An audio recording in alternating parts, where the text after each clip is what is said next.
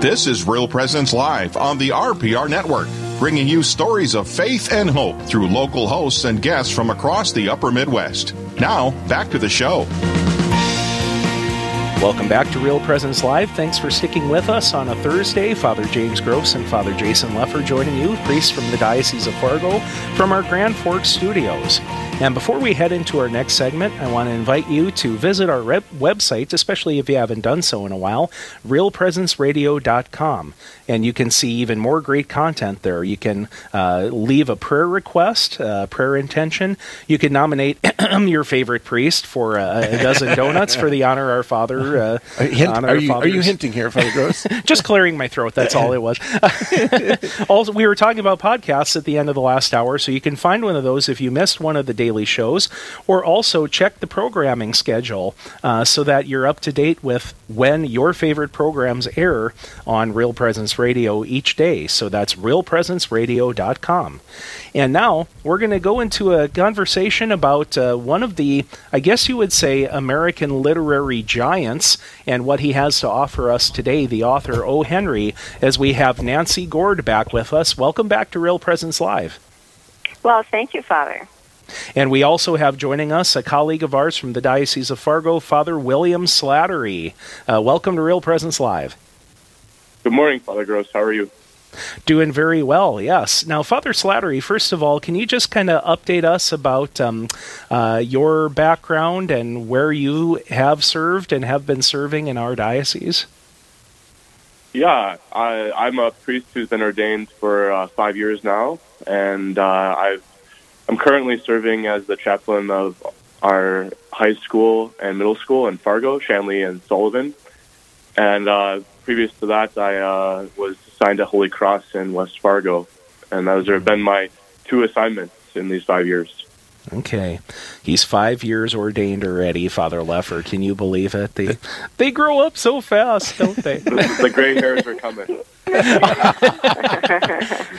Probably mostly because of the clientele and not because of age, right? there you go. Yeah, clientele, COVID, whatever. Yeah. and Nancy, if you can just uh, briefly remind us of uh, of your bra- background and and where you're coming to us from. Certainly. Well, I recently retired. Well, this was actually a couple years ago uh, from teaching. I taught for over 20 years in the Fargo Catholic school system. I'm, I'm still very active, however, in the areas areas of reading and writing. I'm uh, a participant and teacher consultant for the Red River Valley Writing Project, and uh, big advocate of doing writing of all kinds, especially as of late, letter writing. Very good. And uh, I remember uh, creative writing, and or you know that's one of the various names of it being something that was really enjoyable in my own educational background. Uh, today we are going to be talking about the author O. Henry, um, and uh, I just want to set things up a little bit. His um, birth name was William Sidney Porter born in 1862, died in 1910, so he only lived about as old as uh, Father Lefor and I are. And uh, we can uh, get into some of the details of his life uh, perhaps when we have some time. But there are some particular stories, uh, short stories, that you're uh, both hoping to discuss with us today. So we'll turn things over to you and, and let you get us started. Okay, well, I think a good place to start is the retrieved Reformation. And when you look at the themes or the elements in the story, you have a young man who is released from prison and he reforms himself because he has fallen in love with the banker's daughter. There comes a point in time, however, even though he is reformed, wants to hand over the tools of his trade, which is safecracking he kind of reaches a climax in his life. Is he going to save a little girl from a safe? And because there is a detective who has been doggedly pursuing him, is right there. If he saves the little girl, it means he will lose his freedom and be back in prison. And what is wonderful about this story is not so much that Jimmy Valentine, aka Ralph D. Spencer, the Reformed, it isn't so much the choice he makes, because he does make a brave choice. It's the reaction of the detective, I think, which is inspiring. Very good. And what Father, a great setup. It, yes, it, it and it is, and it speaks of love and redemption and mercy. And Father uh, Slattery, if you want to talk about the last leaf a little bit. Yeah. So the last leaf uh, is is one of O. Henry's short stories, uh, and uh, I'd say the the theme that comes out most in it is uh, kind of a consideration of the virtue of hope, and uh, and uh, what's a little summary of the of the book. It's this little story is about two two artists who live in this city of Greenwich, and they're working there. They kind of are, you know, it's just like the starving artist kind of theme um, that really flows forward.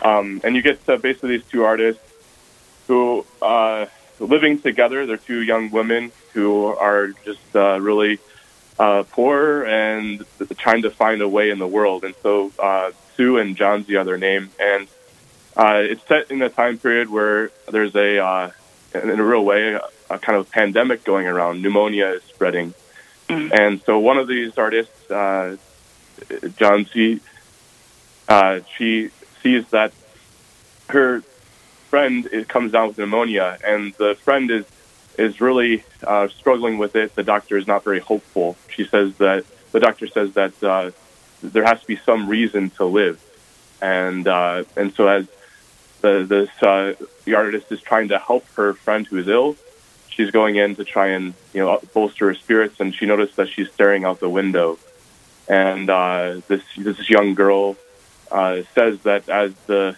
the tree outside loses all its leaves, that she'll she'll die at the end of this, and so it's kind of a consideration on the uh, resignation that comes with uh, with death as we experience death in isolation, um, and as the story unfolds, the this this uh, friend who's helping her ill companion, she goes to uh, a man who's also an artist living in the same apartment building, and this uh, this man is kind of a seen as a rough character, someone who's never really uh, succeeded in life. Um, his name is Behrman, and uh, he's kind of a conflicted guy, a little bit of an alcoholic, uh, and he goes up to try and uh, bolster and help out in saving this young girl. And uh, it kind of focuses on the scene of uh, that at one point the window is closed and oh, through the night, and uh, the young girl who's suffering from pneumonia is really thinking she's going to die uh, because she expects this leaf to fall. And uh, as she looks at the window the next morning, there's only one leaf left on, and it's kind of wonderful because there's you know a storm and there's winds, and this one leaf remains. And as the days go by, this leaf is still there, it's still there, um, and she begins to get well. Um, it's also then seen that that uh, through the next couple of days, the the figure Behrman, he comes down with pneumonia and he dies very quickly, and so there's kind of a self-sacrifice there. But uh, but yeah, at the end of it, uh, it's found out that Behrman was the one who painted in the window from the perspective of the bed uh, this this leaf that uh, became the symbol of hope for that uh, that girl who was suffering. Great, great. That's a, a beautiful description here um, of, uh, uh, of of two of O. Henry's uh, best known stories. The, you know, um, I, I, was thinking about O. o. Henry himself. You know, just the. I mean, I there was one point in his life. Well, he wrote over like 381 of these short stories. Right. And, no, and every he was every very one of prolific. these. Yeah, and every one of the uh, has a twist. You know, and you know, I was thinking about both of these stories, or uh, you can take any one. It's amazing how, in such a short, in such few words, how it's almost like he captures the Paschal mystery with, within each Mm. each one of these, and and kind of the, I guess you'd say that the surprise is always the resurrection or the new life that comes forth from what appears to be a complete wasted life, or something. And I, Well, it just and it, for struck me how it, it often it, it, it, it shadows his own life, you know, his own story. Actually, Oh, absolutely. And uh, along with that, well, one thing about the last leaf too is that with Behrman, who is a failed artist, he's like sixty something, and that last leaf that he painted so that Johnsy would have hope and some initiative to live was his masterpiece. I mean that that was his lasting legacy, even though it cost him his life because he had painted it in some very um, terrible weather when pneumonia was making its way around the populace of Greenwich Village. But you know what I thought of so much with both of these stories is the fact that that parable about the talents. That if God has given you talents, they're not meant to be buried and hidden. I mean, whether you're a safecracker, also known as a yegg in slang, and you can use that talent, even though he used to use it for criminal purposes, to save the life of a child, you must. And in Behrman's case, he used his artistic talents to paint the leaf. So I thought of that parable a great deal too, reading these two stories. you know, and if you think about it, like his greatest masterpiece is actually the the life of of the girl, you know, the young lady. I mean that. Oh no, he does save You, her. you know what I'm saying? It's like yeah, the little leaf on the brick, but it, the it's actually comes to life. And so like your your point that you're making in in our lives, we think these talents we've been given that somehow they're there to, to profit or to get people's approval or adulate whatever. But probably ninety percent in our life, we use the things that God has given us, and it's really none of our business what they do, what they become, or how they like. They talk about the butterfly effect. You know that you have no idea what you did today and how God uses you to, and it, it goes out and it causes resurrection in other places. Or I guess if you're doing it evil way, it could cause cause destruction as well. But it's, th- I think that's why his short stories are so powerful because they get you thinking so deeply, and it's just a simple little thing that happens, Yeah. but it, it affects dramatically.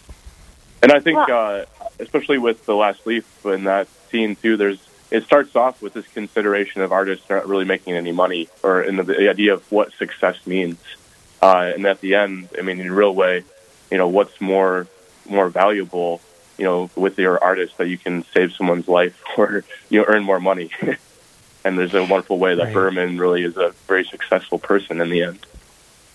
Well, we've been visiting, and for those who are just joining us here in Real Presence Live with Nancy Gord and Father William Slattery about uh, just two of O. Henry's beloved short stories and the lessons that they can teach us. So we'll be coming right back after this break with more of this conversation. Please stay with us on Real Presence Live. This is Real Presence Live, where the focus is not on the evil around us, but on conversion and mercy through the good news that is always good. We're local, engaging, and live on the Real Presence Radio Network. Rose Management is a family owned business that believes in good morals, doing the right thing, and treating our residents as family. Rose Management provides affordable housing to complexes throughout North Dakota and Minnesota. All Rose Management properties and our maintenance staff are in a centralized location in their cities. If you have any questions, you can call 701 237 6840 or online at rosemanagement.net. Again, that number is 701 237 6840. SJ Machine, proudly named after and dedicated to St. Joseph, provides quality machining and induction heat treating to a variety of industries. Just as St. Joseph worked diligently to meet his family's needs, SJ Machine strives to understand and meet your production needs. Prototype to production, working together toward success. SJ Machine can be reached at 701 347 0155 and are a proud supporter of the Real Presence Radio Network. The Mustard Seed Catholic Store is South Dakota's place to purchase Catholic books, gifts, and decor. With locations in Rapid City and Sioux Falls, we are here to provide you with gifts for the Catholic occasions in your life. From baptism to First Communion, confirmation to weddings, and ordinations, we pride ourselves in having local artists share their creative talents, making rosaries, crucifixes, artwork, coffee, and books. We are located in Rapid City on Main Street, in the new Diocesan Building, or in Sioux Falls on Grange Avenue across from Costco. In today's crowded higher education field, there's one university whose quality and personal care stands out from the crowd the University of Mary. The University of Mary offers truly affordable, flexible adult education because your success is our priority. Here, you matter, and we're with you every step of the way to make sure you succeed. Choose a university community that cares about you as a student for life. Discover us at online.umary.edu slash discovermary. You're listening to Real Presence Live. Now, back to more inspirational and uplifting stories and a look at the extraordinary things happening in our local area. Heard right here on the RPR Network. Welcome back to Real Presence Live. Father James Gross and Father Jason Lefor joining you from our Grand Forks studios. Just a quick reminder that if you're unable to catch our programs as they air live during the week, we have encore presentations of Real Presence Live on Saturdays beginning at 6 a.m. Uh, Central, 5 a.m. Mountain Time, uh, with the programs in order throughout the week. So that's one more opportunity to catch up on what you may have missed.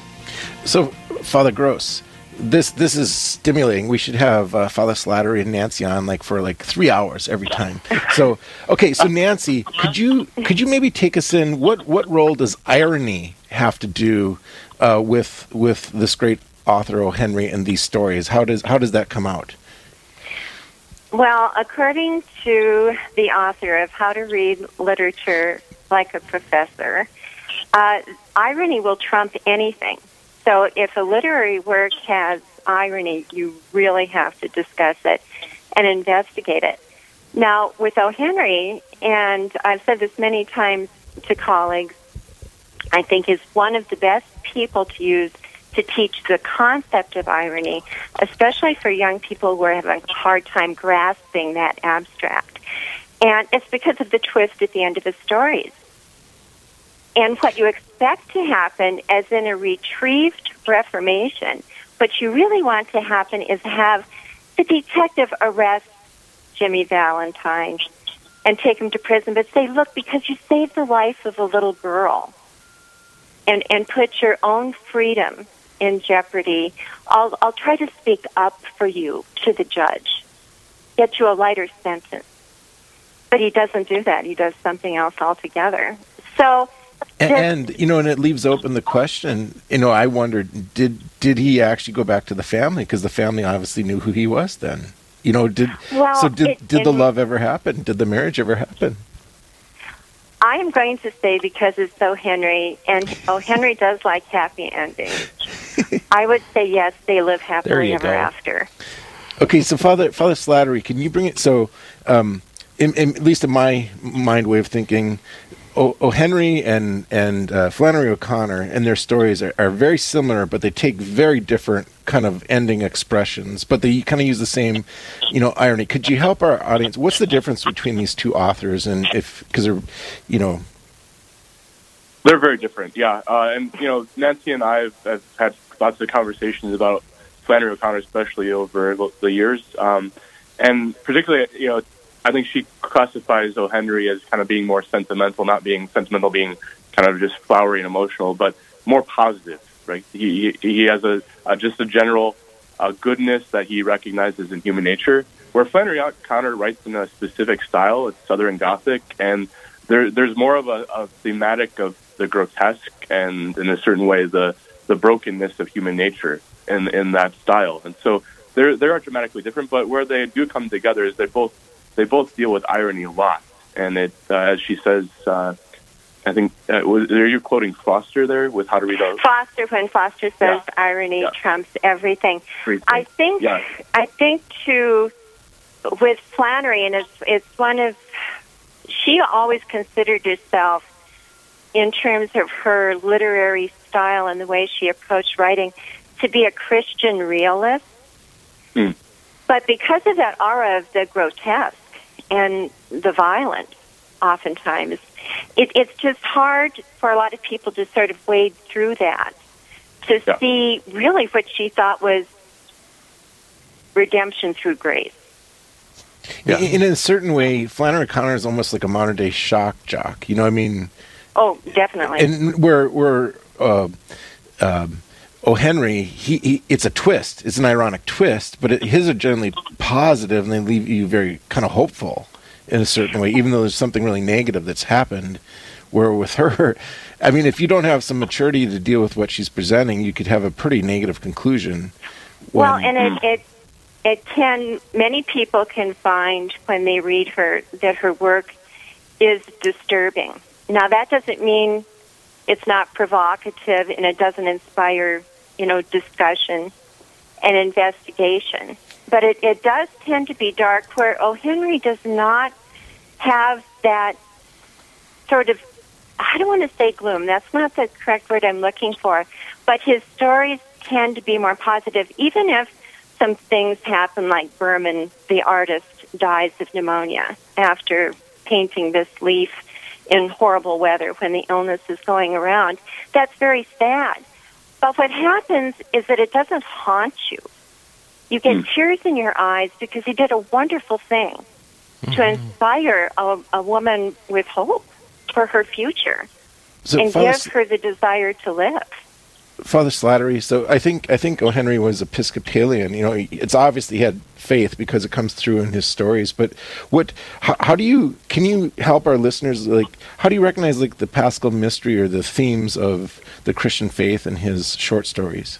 Well, I'm I'm kind of trained as a moral theologian, so that kind of marks my lens of interpretation. And one of the things that really impresses me about O. Henry is, uh, I think, with coming from his faith and understanding of the Paschal mystery is is the the inherent goodness, and I think that does mark it. Of uh, you see that with you know Valent, Jimmy Valentine that you know the, he kind of he always insists a little bit on his innocence, and then it, uh, you, like his actions, like even before there, there's a there is a good naturedness to him mm-hmm. that isn't just completely deprived. Like you know he, he has just a little bit of money, but he still gives money to the poor. Right? He gives to a poor man yeah. as, as he's going uh, by his day. Um, you know, and, and even like that transition that he slowly makes, he's drawn towards the good. He sees the, the beautiful girl, Annabelle, uh, and, and, you know, that is the motivation for his change. And I think there's a subtleness to, to O. Henry's irony that's there of, uh, that the reality of, uh, you know, his innocence being affirmed by the, the detective at the end is, is, uh, because of the Reformation and how the good draws us to moral reformation. Yeah. Not only just that he's a reformed prisoner, but he has been reformed. But it's kind of something that yeah. grows within us slowly day by day. Now, Nancy and Father, I think we'd be remiss if we didn't mention what, for many, at least people as students, are a quintessential exposure to O. Henry, his famous short story, The Gift of the Magi. And uh, mm-hmm. uh, we think there as well about um, the desire of the two main characters to sacrifice, you know, to give of something dear to them, you know, for the sake of love for the other. So could you just uh, reflect on that theme and, uh, you know, how, um, how we experience it in that particular story? It really makes you think of the nature of gift giving because each of them gives up the one thing most dear to him or her. Mm-hmm. A precious item. And again, it goes back to love. They love each other so truly. They're a struggling young couple, very much so. But I know in the case of Della, she just thinks that Jim deserves the very best because he's so hardworking. And what can I give the man I love? And she gives up her long, luxurious hair, which of course will grow back. But it's the idea that I think to give, I don't know if I want to say a quality gift, but a meaningful gift from the heart is to give something that has great meaning and dearness to you. Yeah. And, he, that's what comes through in that story. And again, there is a surprise ending, but mm-hmm. uh, because he has given up the one thing he has the value to get her beautiful combs for her long, dark tresses. So, uh, no, it, there's very sweetness about that one. Again, if you want to talk about this, it's kind of quintessential to me. O. Henry, the gift of the Magi. You, you know, and I'd say in that if again, according to the listener or the reader, if if you're coming from a Christian perspective, you immediately identify with the sacrifice of Christ and redemption. But if you're coming from a worldly perspective and maybe you're bitter or cynical, you might look at that and say, I, I knew it. I knew this faith thing was just, or love, love is meaningless. Look at that. They both, you know, I'm always struck about how, like, uh, author like O. Henry, these stories as they present, based on your own faith perspective or where you are, it can be something that you confirms the negative, or it can be something that it just lifts you up to the positive. Absolutely. Well, and and two, with looking at it with a Christian viewpoint, I referenced Foster's book earlier when I used his quote, "Irony trumps everything." But he has a great chapter in that book about Christ-like characters in literature. Mm-hmm. And uh, the characteristics, there are some of those characteristics in in both Jimmy Valentine and Behrman in The Last Leaf that they're willing to go all out and sacrifice freedom or one's health or one's safety for love and concern for another. Wonderful. Well, uh, uh, any uh, Father Slattery, any uh, final thoughts about um, this author? Just sort of like a final pitch for our listeners, um, you know, to, uh, to, to promote him. Oh, I think uh, just an encouragement to, to read O. Henry. I think for for those who might balk at picking up some of the bigger, more classic books of literature, this is a great way to just kind of wade into some really good considerations of human nature and, and stories and that are provocative and help you to kind of consider the greater meaning of life um, and as we say given even these christian understandings and how they apply to our life that way, you're not, like you say, with the short stories, you don't feel like you're sinking into some huge tome that's going to take a long time to, to plow through. So, no, yeah, it's no, always good. right. No, it's, it's not reading um, O. Henry, and I think that Crime and Punishment is a very important book, but it's not like going through a very heavy, deep tome like that. Uh, because O. Henry's stories are very thought provoking as well. Mm-hmm. Yep yeah, all due respect to Dostoevsky. So. oh, and trust me, I give due respect to him. all right. Well, Father Slattery and Nancy, thank you so much for taking the time to uh, visit with us today, and we look forward to more great discussions in the future. All right. Well, Great. thank you. Yes, would Thank- you like to know the next title Yes. we're planning to discuss? Please do. Yes. The next one is Just Mercy by Bryan Stevenson. So maybe And our listeners very- can, can read read it before we mm-hmm. discuss it. And that was made into a motion picture recently, correct? Yes, it was. Okay, Yes. very good. Yes, we will. You, you have whetted our appetites sufficiently. Thank you very much, and have a blessed day. Oh, you as well. You too. All right. Well, after this break, we'll be visiting with one of our local shepherds from the Diocese of Winona Rochester. Bishop Quinn will be with us after this break. You're listening to Real Presence Live. Live, engaging, and local. This is Real Presence Live, where we bring you positive and uplifting stories and share the great things happening in our local area on the Real Presence Radio Network.